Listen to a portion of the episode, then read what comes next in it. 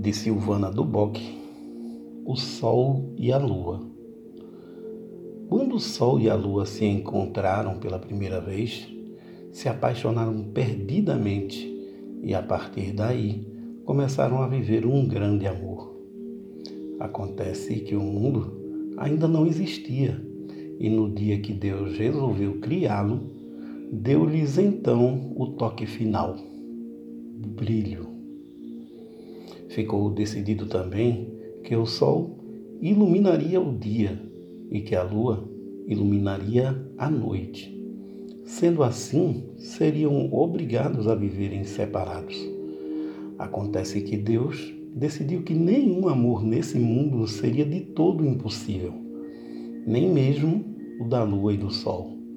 E foi aí então que ele criou o eclipse.